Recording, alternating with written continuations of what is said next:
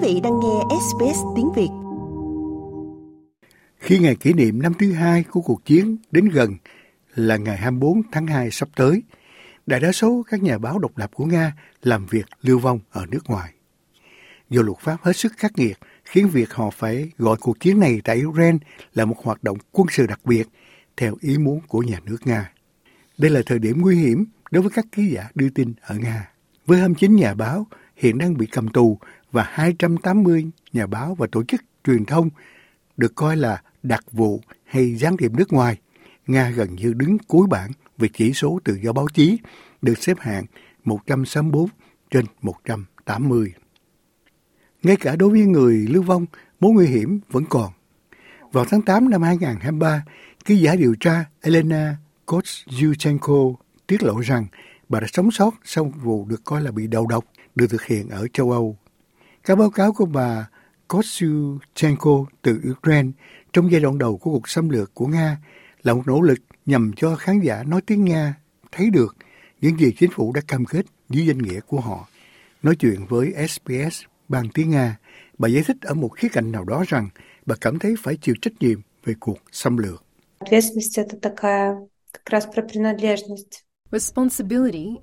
Trách nhiệm là về tình cảm phụ thuộc, nó là của tôi nên tôi chịu trách nhiệm.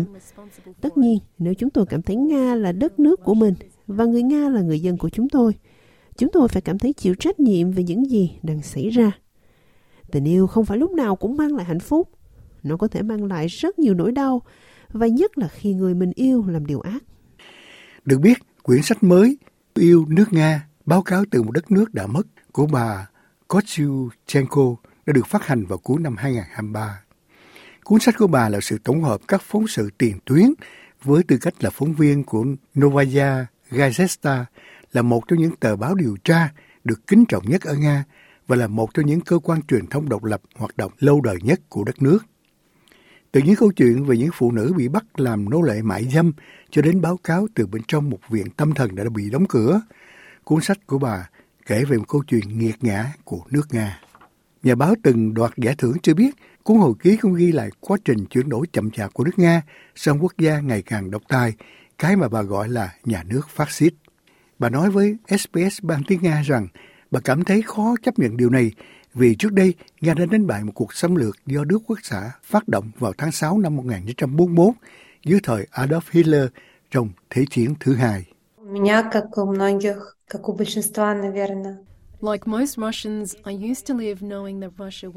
Giống như hầu hết người Nga, tôi đã từng sống với niềm tin rằng nước Nga đã đánh bại chủ nghĩa phát xít. Tôi sống với niềm tin ông nội của tôi đã chiến đấu với quân Đức do nhà độc tài Adolf Hitler chỉ huy trong Thế chiến thứ hai. Những kẻ phát xít đó tin rằng con người không bình đẳng, và ông tôi đã chiến đấu với họ để điều đó không bao giờ xảy ra nữa, và ông đã thắng. Vì vậy tôi đã ảo tưởng rằng nếu đất nước của tôi đã đánh bại được chủ nghĩa phát xít trong quá khứ, thì chúng tôi sẽ miễn nhiệm với việc trở thành chủ nghĩa phát xít. Tuy nhiên hóa ra, ở đó không có khả năng miễn dịch, và cả một quốc gia đều có thể mắc căn bệnh này. Bà Kostyuchenko là nhà báo đầu tiên vạch trần các phòng giam tra tấn của Nga ở Ukraine. Dựa trên lời khai của những người sống sót, bà có thể xác định được vị trí của một trong những nhà tù bí mật dành cho thường dân Ukraine bị bắt cóc ở Kherson. Thành phố phía nam Ukraine đã bị lực lượng Nga chiếm đóng trong những ngày đầu chiến tranh trước khi lực lượng Ukraine tái chiếm thành phố này vào tháng 11 năm 2022. Lo sợ sự an toàn của bà, Tổng biên tập tờ Novaya Gazeta là ông Dmitry Muratov đã buộc bà phải rời Ukraine và cuối cùng định cư ở Âu Châu. Ông đã nhận được thông tin rằng bà Kostyuchenko nằm trong danh sách truy quét của chính phủ Nga. Bà là một trong nhiều nhà báo của tờ Novaya Gazeta để ông Muratov giúp tìm nơi ở mới tại châu Âu. Tôi có nhiệm vụ quan trọng nhất, đó là giữ an toàn cho nhân viên của mình. Vì lý do này mà bây giờ tôi phải gửi đội biên tập vĩ đại nhất, được tập hợp như những viên kim cương. Tôi phải gửi họ đi lưu vong và chia tay với họ.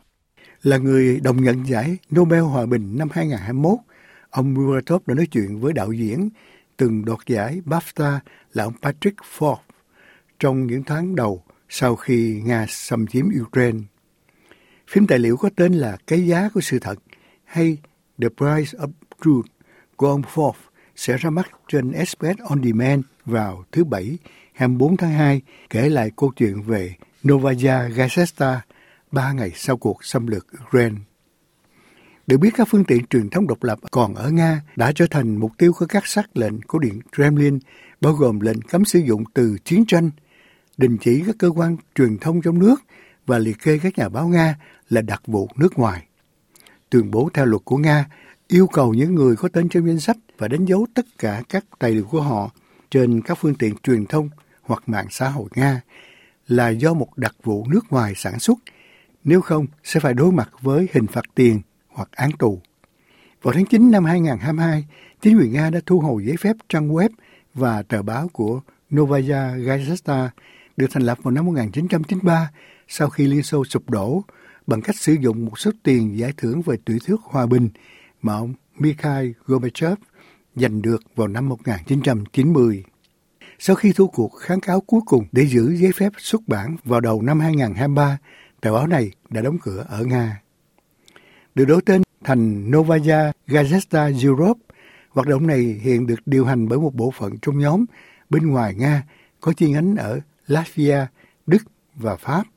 Hiện có nhiều kênh trực tuyến, bao gồm Telegram, YouTube, Twitter và trang web, và bằng nhiều ngôn ngữ là tiếng Anh, tiếng Nga, tiếng Đức và có kế hoạch cho tiếng Latvia.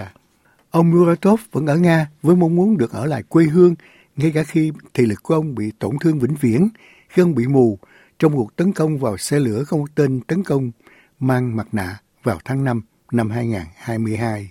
Đó là chỉ vài ngày sau ông tuyên bố sẽ bán đấu giá huy chương Nobel của mình và số tiền đó sẽ được chuyển đến những người tị nạn Ukraine. Ông vẫn quyết tâm rằng công việc điều tra của Novaya Gazeta sẽ tiếp tục, mặc dù thừa nhận rằng sẽ phải trả giá quá đắt. Chúng tôi là nhà báo và công việc của chúng tôi rất rõ ràng, đó là phân biệt sự thật với lời nói dối. Thế nhưng báo chí ở Nga đang trải qua thời kỳ đen tối. Trong vài tháng qua, hơn 100 nhà báo, cơ quan truyền thông, nhà hoạt động nhân quyền và tổ chức phi chính phủ đã nhận danh hiệu là gián điệp cho nước ngoài.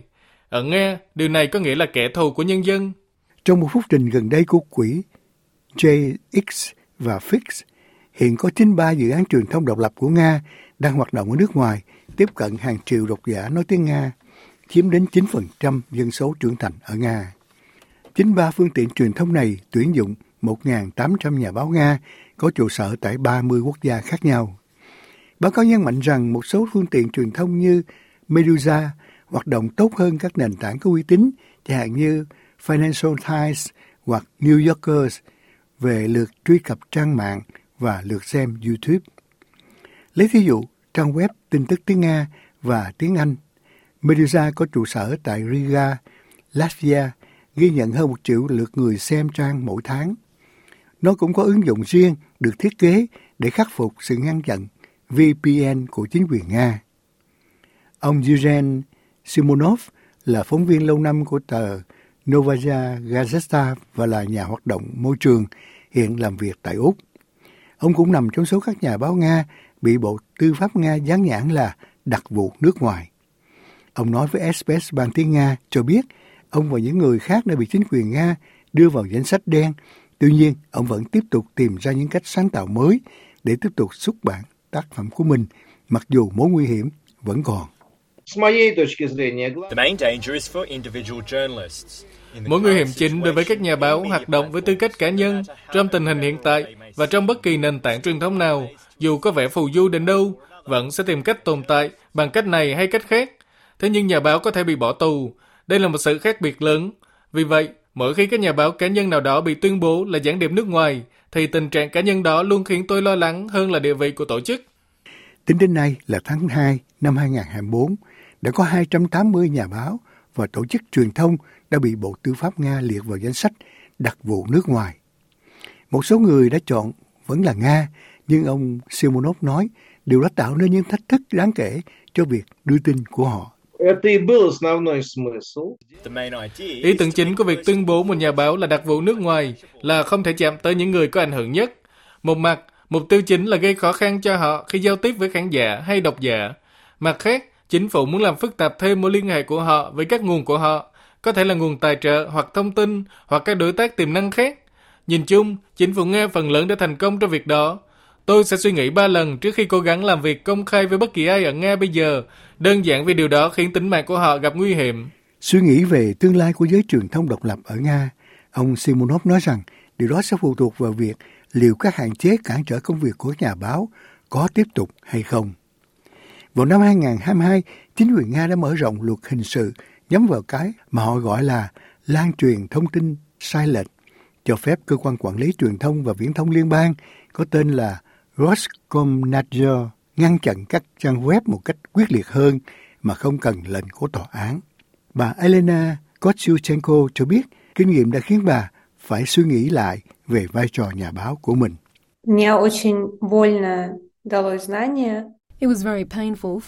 Tôi rất đau đớn khi nhận ra và tôi nghĩ nhiều người đã phải đối mặt với nhận thức tương tự trong 2 năm qua rằng nghĩa vụ nghề nghiệp không hủy bỏ nghĩa vụ công dân của bạn. Cách tuyệt vời mà bạn đưa tin về chủ nghĩa phát xít không giống như việc chống lại nó. Toàn bộ Novaya Gazeta của chúng tôi, nơi mãi mãi sẽ là gia đình thứ hai và là ngôi nhà của tôi. Chúng tôi đã không thay đổi bất cứ điều gì. Chúng tôi không thể ngăn cản cuộc chiến này, nhưng chúng tôi tập trung vào việc mô tả nó sẽ diễn ra như thế nào. Cũng xin nhắc lại, cuốn phim tài liệu The Price of Truth hay Cái giá của sự thật sẽ được khởi chiếu trên SBS On Demand vào thứ Bảy 24 tháng 2 năm 2024, đúng vào ngày kỷ niệm 2 năm cuộc xâm lược của Nga vào Ukraine. Like, share, comment. Hãy đồng hành cùng SBS Tiếng Việt trên Facebook.